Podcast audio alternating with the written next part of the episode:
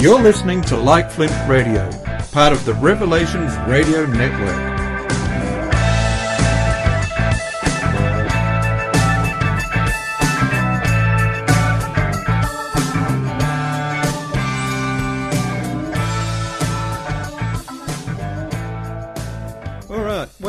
Welcome to Like Flint Radio. You can find us on the web at www.likeflintradio.com. I'm your host, GK, and with me on the line is Dr. James Hannam. Now, Dr. Hannam is the author of uh, God's Philosophers How the Medieval World Laid the Foundation of Modern Science. That's the UK title. And I believe the US title is The Genesis of Science How the Christian Middle Ages Launched the Scientific Revolution. Uh, so, welcome to Like Flint Radio, Dr. Hannam. Uh, thank you very much for having me. Look, I'm just so grateful that you agreed to the interview. Um, ever since I heard about your book, I'm uh, been uh, looking forward to reading it, and uh, and then I thought, look, we must talk to this uh, this author. So I'm very grateful that you've uh, you've actually said yes. Um, just for the sake of our audience, would you mind telling us a bit about who you are and uh, what you do? You know, that's relevant to your work on this book. Well, um, as you probably tell from my accent, um, I'm English, um, and uh, I live in a beautiful part of the world, Kent, um, south of London, uh, although it is snowing here at the moment. Um, and uh, my my first degree um, was in physics, so I've always been very interested in science. But after uh, a few years of working as an accountant, I uh, got the itch for history, so I took some time out and uh, went to um, Cambridge University to do a PhD in the history of science, um, and uh, also at that time started to uh, research and uh, write the book that you you kindly mentioned, um, God's Philosophers. Um, and the reason I, I wanted to write that book was that um, as a, as a Christian and as um, uh, a physicist, I'd always been rather confused by this idea that uh, there was this great conflict between science and religion that you couldn't be uh, a Christian and uh, believe in science at the same time, because that had never really been a problem for me. Uh, and indeed, I'd found that uh, some of the amazing elegance of the laws of physics, which I had learned at university, um, really sort of encouraged me to to see the universe as, as a creation rather than just a, a random fluke. Um, so I wanted to explore whether or not Christianity really had been an obstacle to the advance of science and also uh, because of my interest in history and, and particularly um, medieval history, I wanted to understand better um, how Western science uh, arose in the first place.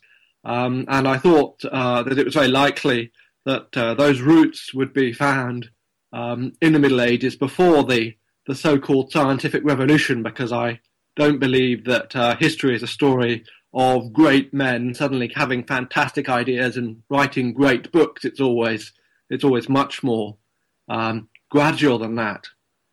So I started reading some books by historians uh, like Edward Grant and uh, David Lindberg, um, and I found that actually um, historians of science had already discovered a great deal of interesting things about what science uh, and maths and technology was like in the Middle Ages and how advanced and important it was, and how that um, had uh, significantly laid foundations for uh, the modern Western science that we know today.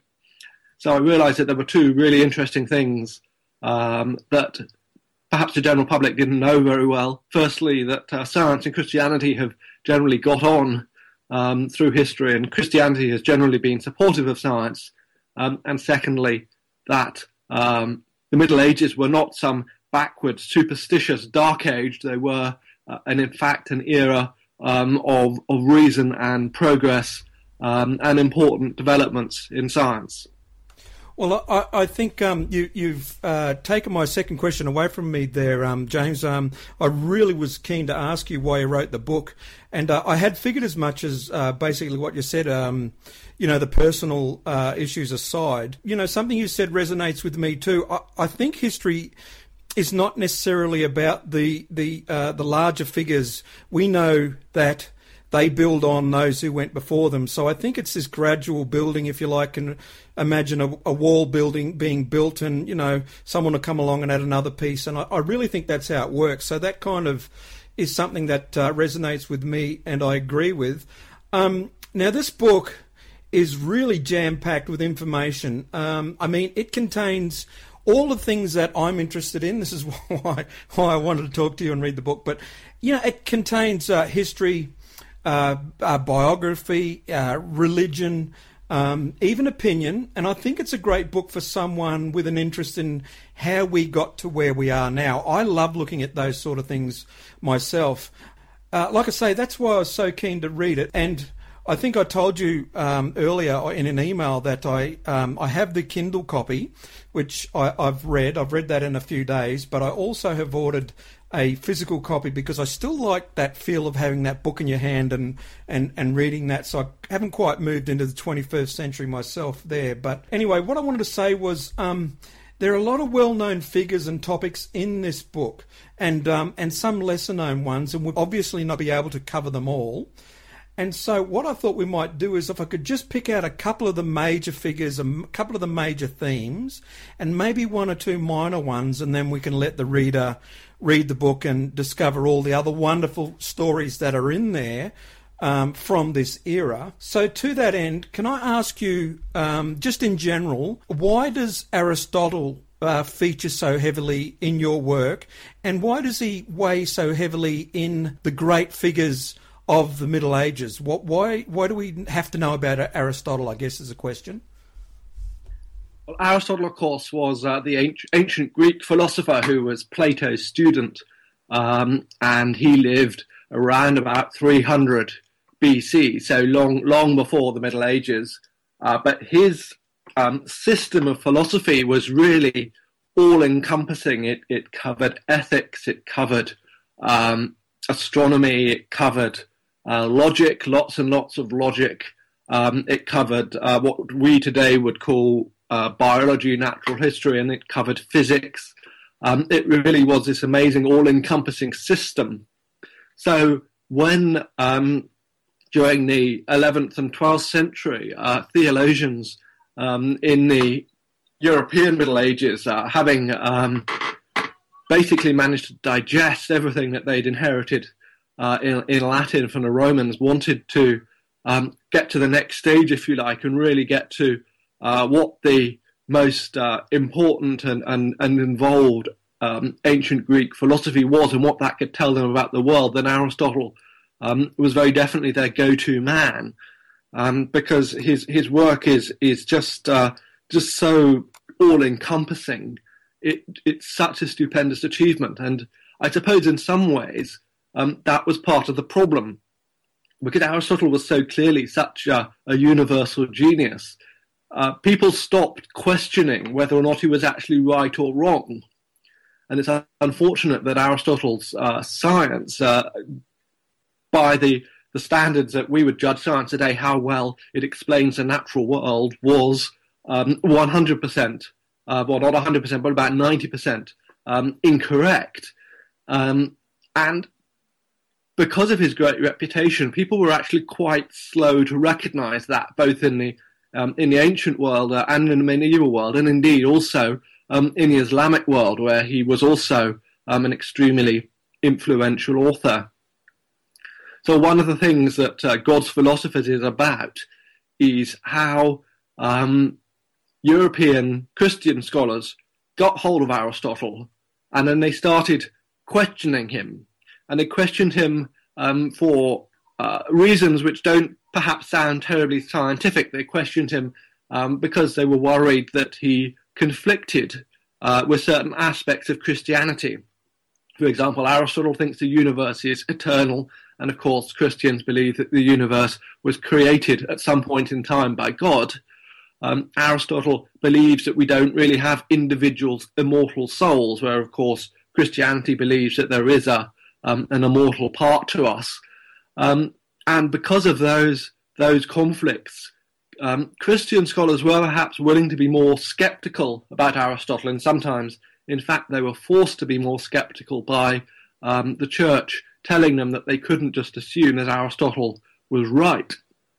And that skepticism, which was originally based on religious grounds, gradually extended, um, I think, so that they started questioning him on matters of science, such as whether or not a, a vacuum could exist, or whether light objects and heavy objects should fall at the same time, or whether the Earth was turning, um, and questions like that.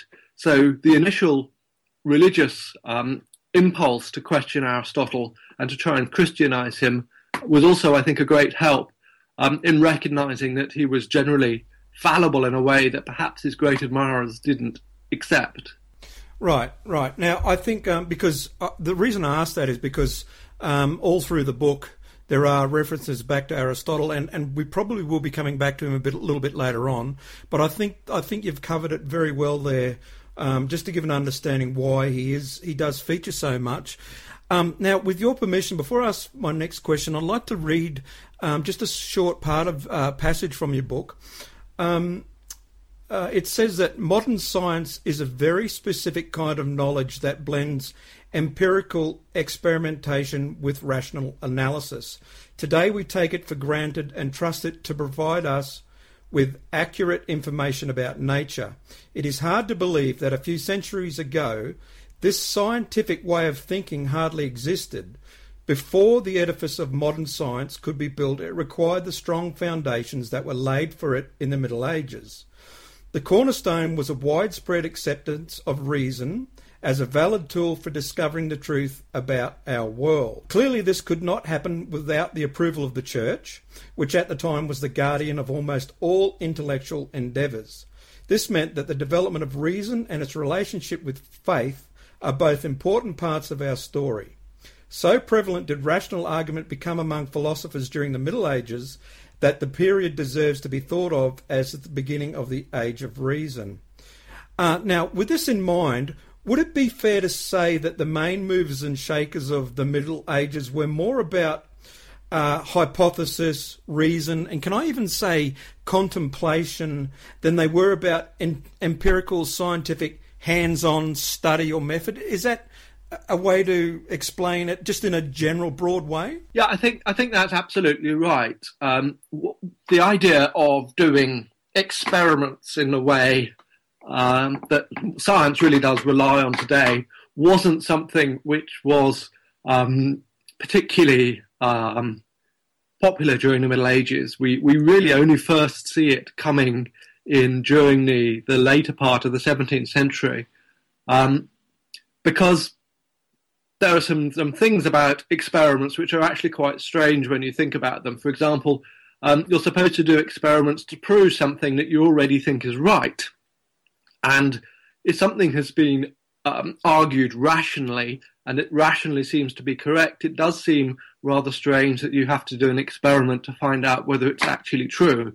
And it took a long time for people to realize that, in fact, just because something seems rational and logical to us, it doesn't necessarily mean that that is the way that nature actually works. And um, the fact that the people um, in the Middle Ages who were thinking about these things were, were Christians actually helped slightly in this respect because um, for them, they knew that um, the universe had been created by God. They knew that God had freedom as to how he created the universe. Um, and that meant that the way that the universe worked was really just a function of God's will. They thought that God was reliable, they thought that God didn't change his mind, so the laws of nature that God had laid down would be permanent, if you like, they were worth investigating, but they weren't necessarily something which was going to be um, possible for human beings to work out from first logical principles. And that meant that, in fact, they realized that perhaps they did actually have to go out and look at the real world in order to decide whether or not their rational conclusions were correct. And this, I suppose, going back to Aristotle, was one of the problems that um, people found with his work. He would use some basic observation, and then he would build enormous, great rational um, conclusions on top of that. And he wouldn't then try and find out if those conclusions were actually true. He thought that they were logically necessary. They they had to be true, and therefore there wasn't any point in actually doing an experiment to find out if they were true. Right, right, and that and that is the impression that I get from reading this book. But um, for many of us, if you watch a popular film, you'll see someone, uh, you know, in a in a, a candlelit cavern somewhere, working feverishly away on some something with but hands on. You know, they'll be fiddling with something hands on, and uh, I guess. Um, the one thing that um, reading this book has shown me, because I have to admit the uh, Middle Ages is not my, my strong suit. I, I have studied uh, ancient and modern, so either side of it. But um, uh, so that was one reason why I had to ask that. Also, um, I'd like to talk about, and I hope I get the pronunciation right, but um, uh, is it Gerbert, Gerbert of Aurelian? Have I got that? Aurillac? Yes, that's right. Gerbert. Gerbert, who, who, who uh, becomes uh, Pope Sylvester in, in the year 999. That's right, yes. Right. Um, now, I wanted to ask you a little bit about him because I wanted to talk about one of the one of the um, people that uh, say people wouldn't be familiar with, um, so they get a taste because there's so many of these people in your book. Um, uh, we could spend hours talking about each one. Uh, so just to give people a taste of what, what is in the book, I thought I would choose someone like this, and I'll just read a, a little bit of your book again, and then um, we could probably talk about it. But um, it says that Gerbert introduced some of the knowledge of the Arabs to a Christian audience.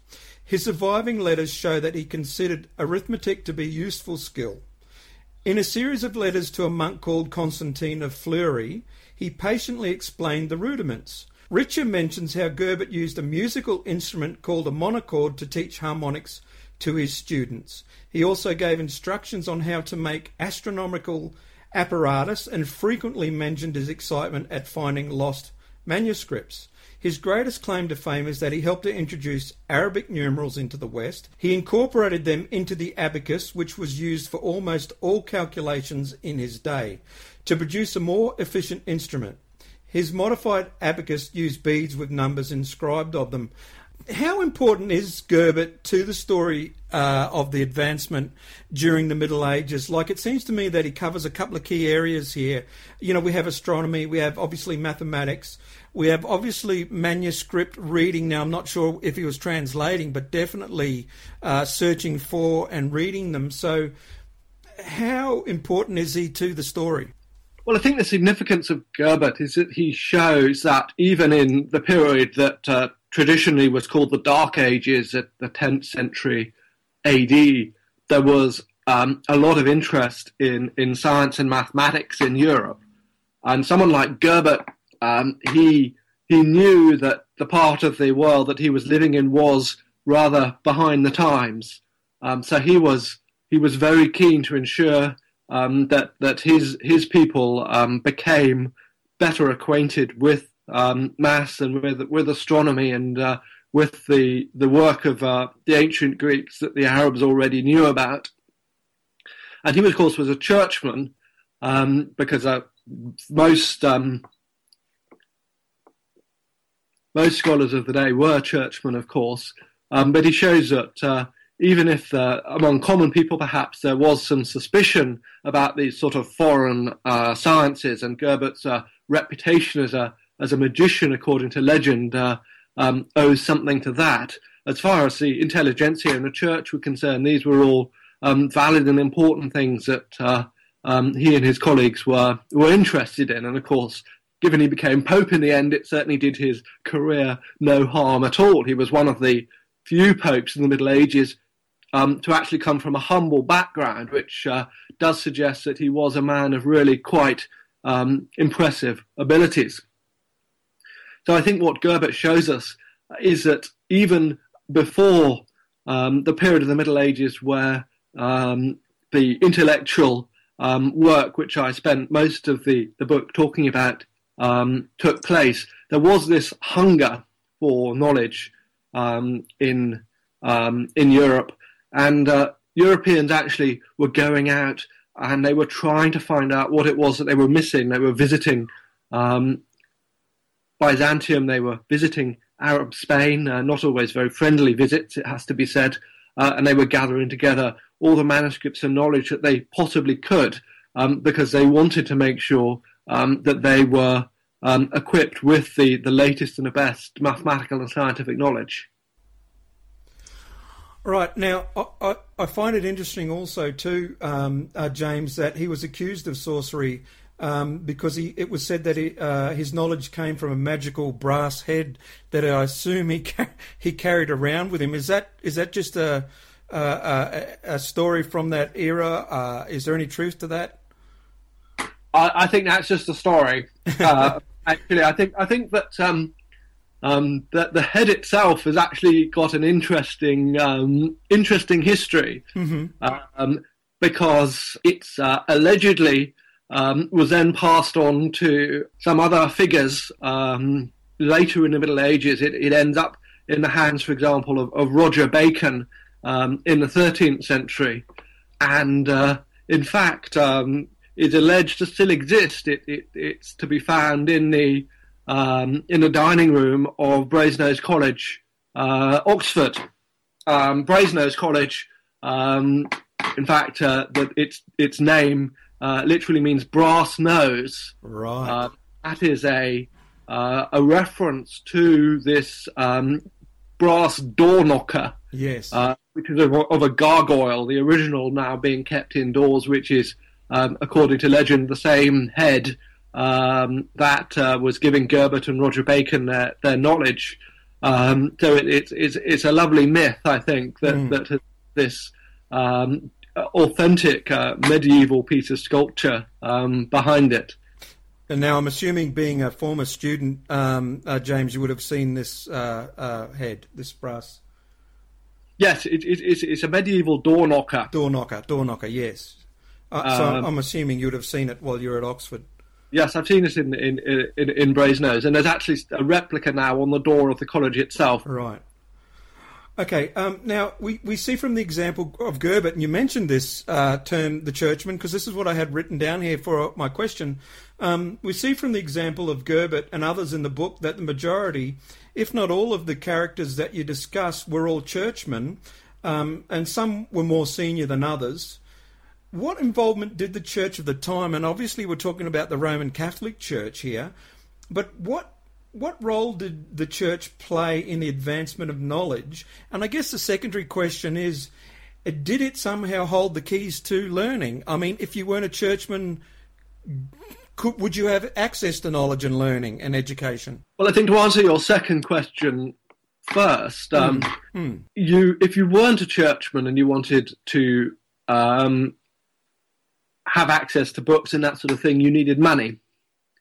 Um, it wasn't like there was a universal free education system like we have today. So the church was effectively um, the closest that there was to public schools and that sort of thing, so that people who didn't have money could have access to knowledge. Most uh, churchmen um, most senior churchmen actually were um, quite uh, privileged people, but uh, in the book I do mention um, one or two, such as Gerbert, who used the church um, as a way to satisfy their their own um, desire for for learning and and scholarship. And there were a few other people from humble backgrounds whose whose abilities were such that they were able to advance in the church in a way that they wouldn't have been able to do um, in secular life without having some kind of sort of material advantages. Um, and I suppose that perhaps a more important question is, is why the church was was so um, interested, so positive, if you like, um, about uh, subjects like uh, logic and science and maths, which don't immediately seem to be all that connected to theology, and we can see why the church might be very interested in in theology. Um, but it was very clear, um, I think, to um, church scholars that um, in order to do theology properly, the queen of the sciences, they firstly had to have a full understanding um, of other branches of knowledge. So, for example, if you wanted to study theology at the universities, um, you first had to go and study uh, a load of other things. You had to study grammar, you had to study rhetoric, arithmetic, astronomy, ethics, um, physics, loads of other things. Uh, and only once you'd actually got your your bachelor's and your master's degree in those um, sort of um, basic subjects, if you like, were you allowed to go on to the higher faculties um, and actually start working on theology itself. So the church viewed subjects like science, or which of course was the study of, of God's creation, and subjects like logic um, as, at the very least, um, excellent training for the mind um, for the scholars who would then go on to be theologians. And um, I suppose the relationship between between faith and, and reason could, could be summed up as follows. Um, the church believed that there are certain things that Christians can only know through faith, such as, um, for example, the Trinity uh, or the mechanics of, of salvation. But they also believed that no aspect of the Christian faith could um, conflict with reason because, of course, reason and faith were both ultimately parts of God's creation. Um, and that meant that it was it was right and proper that they they should they should use reason as far as possible to um, study theology because if something did conflict with reason, then they could be pretty sure that it was um, incorrect as far as a matter of faith was concerned. Um, they didn't think that you could prove matters of faith with reason, but they didn't think that reason could ever conflict true matters of faith. And that made reason a useful tool for distinguishing between heretical statements um, and orthodox statements.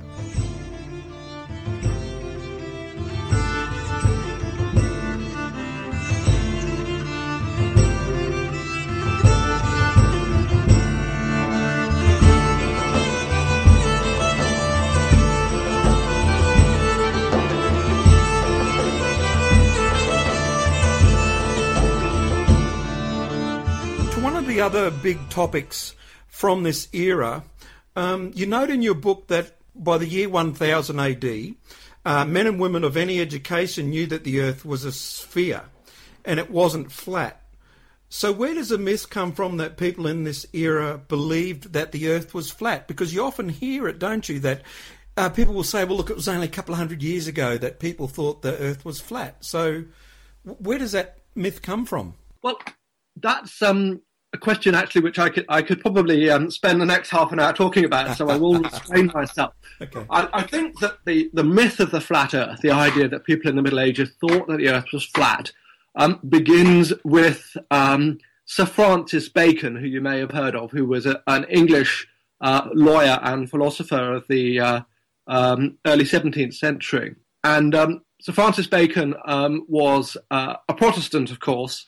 Um, and he wrote quite a lot, uh, which was intended to defend the Protestant uh, church in England against the Catholic Church. Uh, and in the course of, of that work, he, he spread a few uh, untruths about the Catholic Church, let's put it that way. Uh, and one of the things that he, he said was that, well, look, the Catholics were so ridiculous that um, in the Middle Ages they were persecuting people for saying that the earth isn't flat. And that seems to be where this idea originally came from. Um, and it's taken 500 years or so for academics to finally convince themselves that nobody in the Middle Ages thought that the Earth was flat. Um, it was uh, for a long time assumed that maybe intellectuals knew that it was a sphere, but the common people would have thought it was flat. Well, we have no evidence of that at all. We have no evidence that common people thought that the Earth was flat because for example, we know from sermons which were um, delivered to ordinary people, there are references to the earth being a sphere. Um, we know, for instance, that when a, a, medieval king, and indeed when the Queen of England was, was crowned in 1952, um, she uh, and, and her medieval antecedents were handed a an orb, which was a, a symbol of their, their earthly power. And the point was that this orb represented the earth. Um, and of course, uh, uh, for an orb to represent the Earth, you have to know that the Earth is a sphere, because otherwise you would presumably have presented your monarch with a dinner plate. And that means yes. that we really have no evidence at all for anybody um, in the Middle Ages believing the Earth was flat. The, there are uh, some figures during the uh, late antiquity, up until around about six or seven hundred AD, uh, one or two who, who do support a flat Earth, um, but after that, really nobody. But what is interesting, I think, is that there were disputes, um, and, and as um, as an Australian, you you may well um, find this particularly relevant.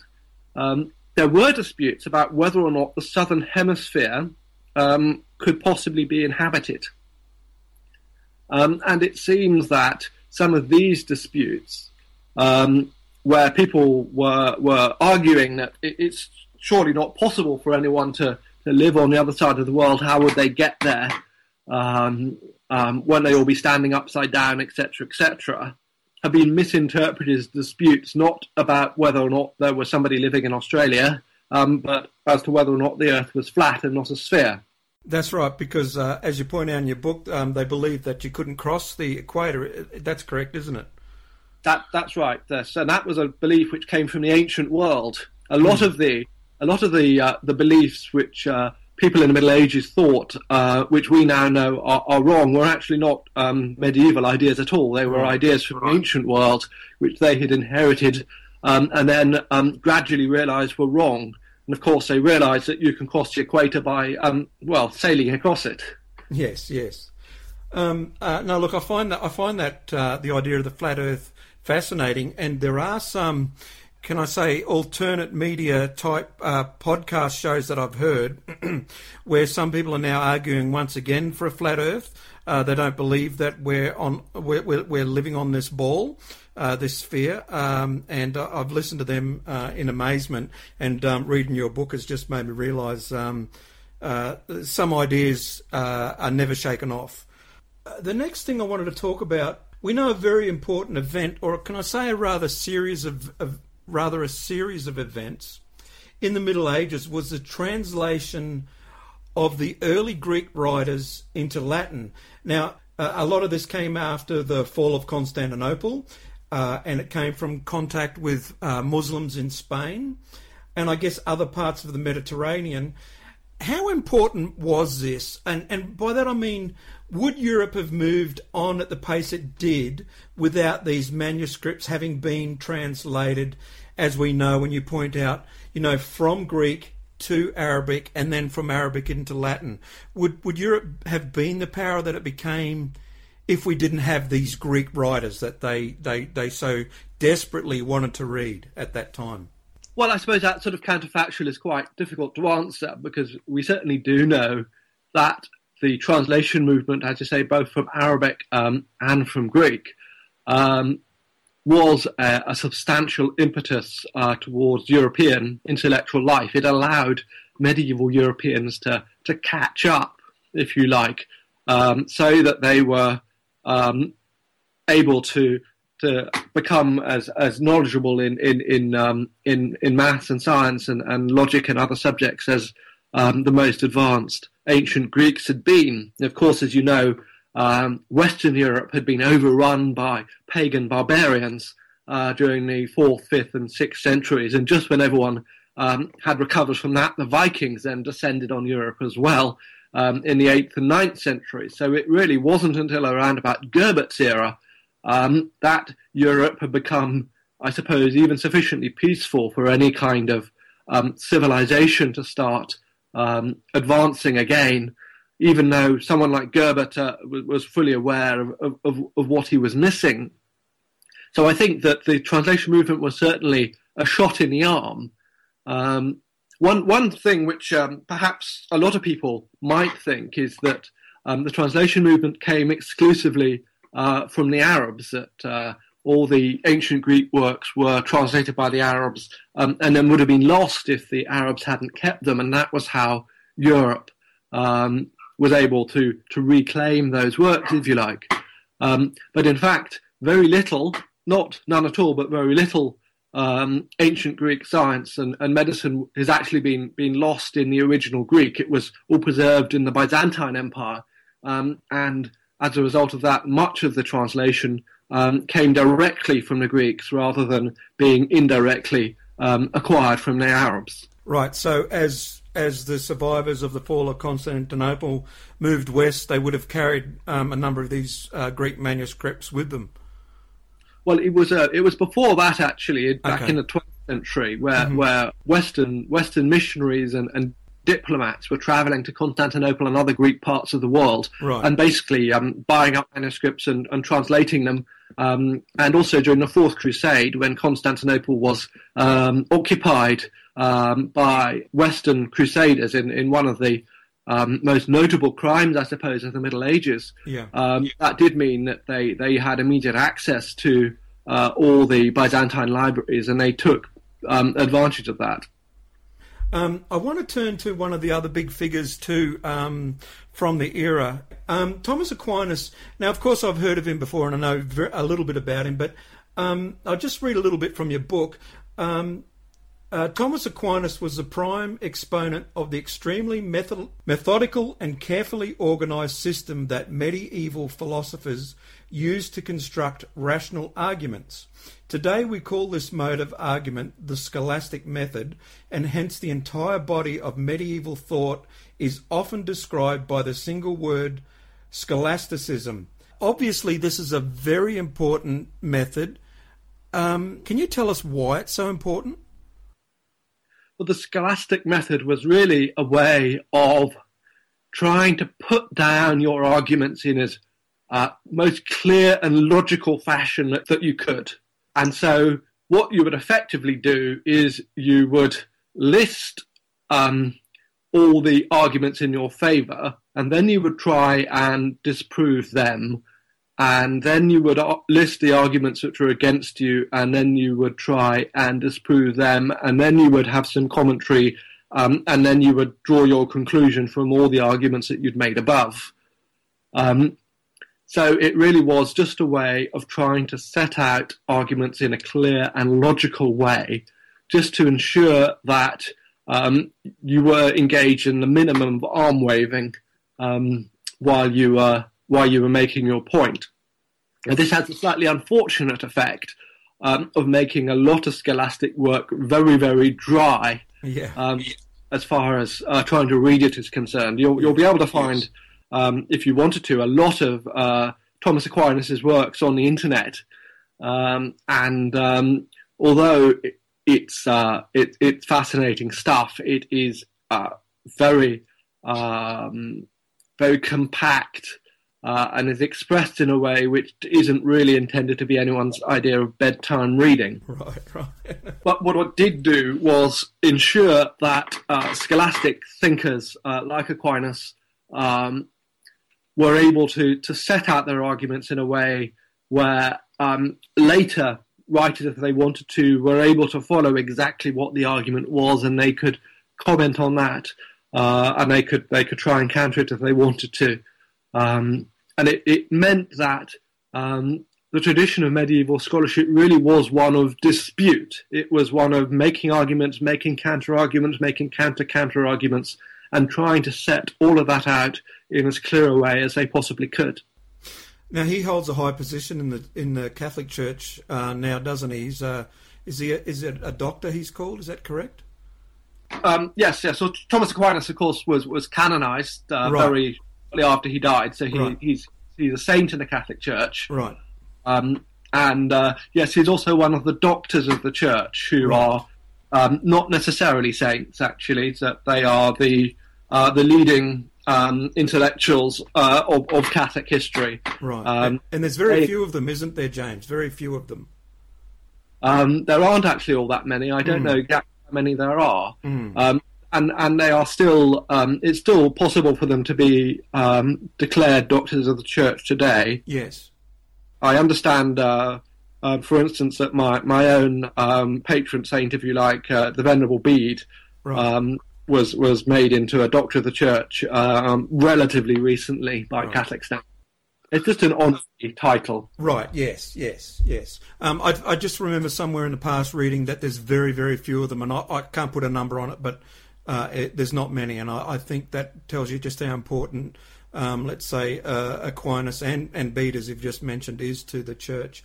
Now, we we couldn't uh, have this discussion uh, about your book without mentioning Galileo because you've dedicated three chapters to him. Can we talk a little bit about Galileo? Now, I know we once again we um, we have a time constraint, but um, let our audience know why you devoted three chapters to Galileo and why he so features so much in your book and, and obviously in, in history. Well, I, I wanted to devote a lot of attention to Galileo for, for two reasons. Um, the first reason is that much of Galileo's uh, physics, um, and indeed even some of his astronomy, owes a great deal to his medieval predecessors. Uh, but Galileo doesn't um, make any reference to that in his works. So for um, very many years, he was assumed to be much more of an original and a radical thinker than he actually was.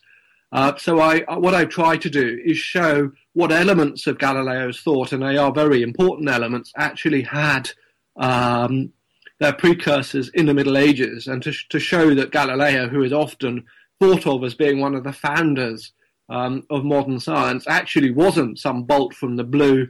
Uh, he was a man who was um, building his ideas on what had come previously, and thus um, he wasn't quite the revolutionary figure that he's often made out to be. And I suppose the second reason it was important to spend a lot of time on Galileo is that when you ask people for examples of the conflict between science and religion, Galileo is always one of the one or two things that they mention because he was put on trial by the Inquisition for saying that the earth goes around the sun. And historians have studied this trial in very great depth, and they've concluded that although the Catholic Church obviously made a catastrophic mistake when it um, put Galileo on trial, um, the background to that trial turns out to have perhaps rather less to do with science and rather more to do with politics and the papal ego um, and Galileo's own touchiness than it does um, to do with actual questions of science. And if the personalities involved had not been uh, quite so uh, grating on, on both sides, it's very possible that the the trial of Galileo would never have happened and that the church would never have been faced by this embarrassment of banning um, the works of, of uh, Galileo and, and um, saying that uh, the Earth actually doesn't go around the sun, because of course uh, that's one of the the uh, most egregious uh, of uh, um, foolish mistakes that the, the Catholic Church has ever made. Right, and um, in my opinion, um, those three chapters about Galileo were the most entertaining, but don't turn to the back of the book and read them first, um, because I love the story about uh, how he uh, took the lead balls and dropped them off the Tower of Pisa. Um, those sort of stories I find fascinating, and um, but um, there's so much more that you will have to read before you get to those three chapters. So don't don't rush to the back of the book.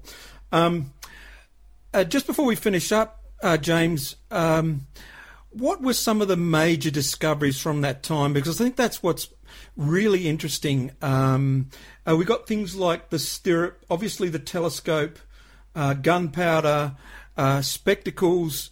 Um, have I missed anything from the list? Um, well, I think the mechanical clock is is a very significant invention as well.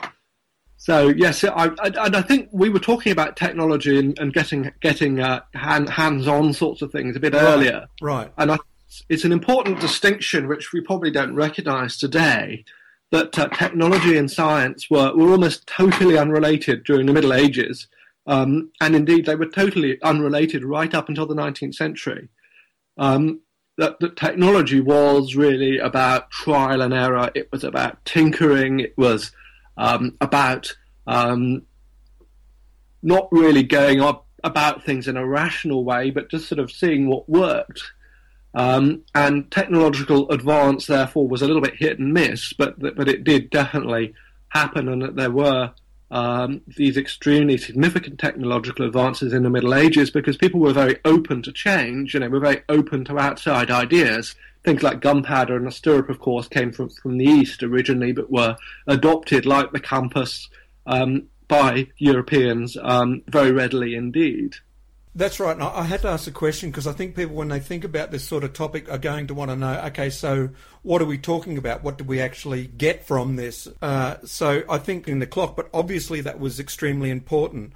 And um, I like the uh, reference to uh, Frère Jacques in the book as well, um, when you talked about um, uh, the ringing of the bells and time. Um, I found that fascinating as well because I had no idea where that uh, rhyme had come from the book is intended very much um, for general readers. It, sure, I'd, I'd, hope sure. you, you, you, found that, and it is not yes. intended to be academic. Um, though it does contain a lot of information, um, it does have, for example, a list of characters and a timeline and, and yes. that sort of thing. So I, I hope um, I've been able to make it as accessible um, as I possibly can, because my aim very much was that these sorts of things needed to be um, communicated to the general public and not right. just sort of hidden right. away in academic books as they had been to date. I think you're right there. Uh, that's why I say um, it helped me understand that medieval mindset.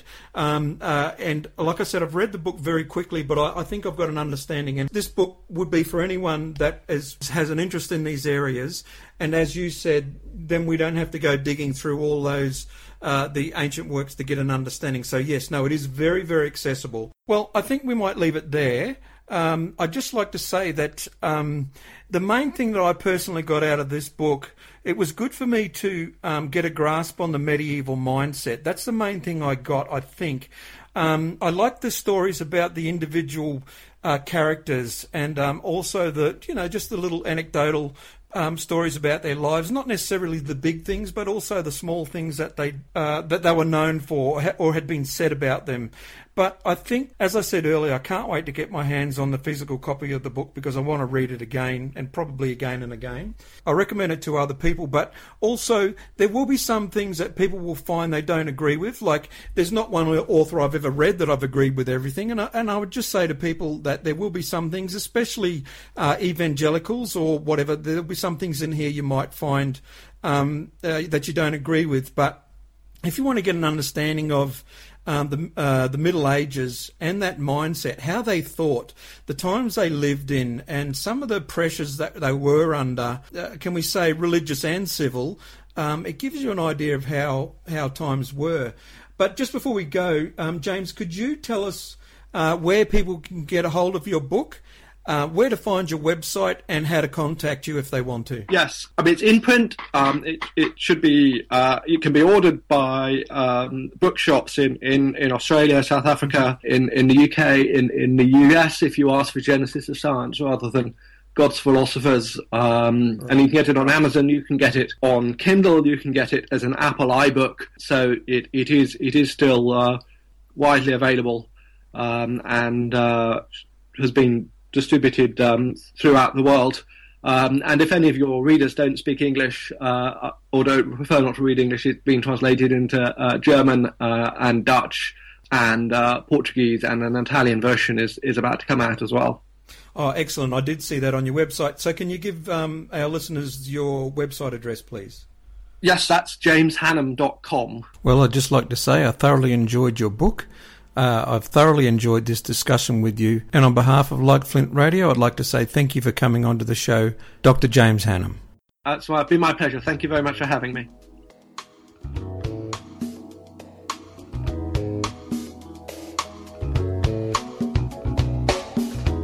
Thank you for joining us. We hope you've enjoyed our show. You can find us on the web at www.likeflintradio.com. If you'd like to contact us, you can email us at mail at likeflintradio.com. That's M A I L at likeflintradio.com.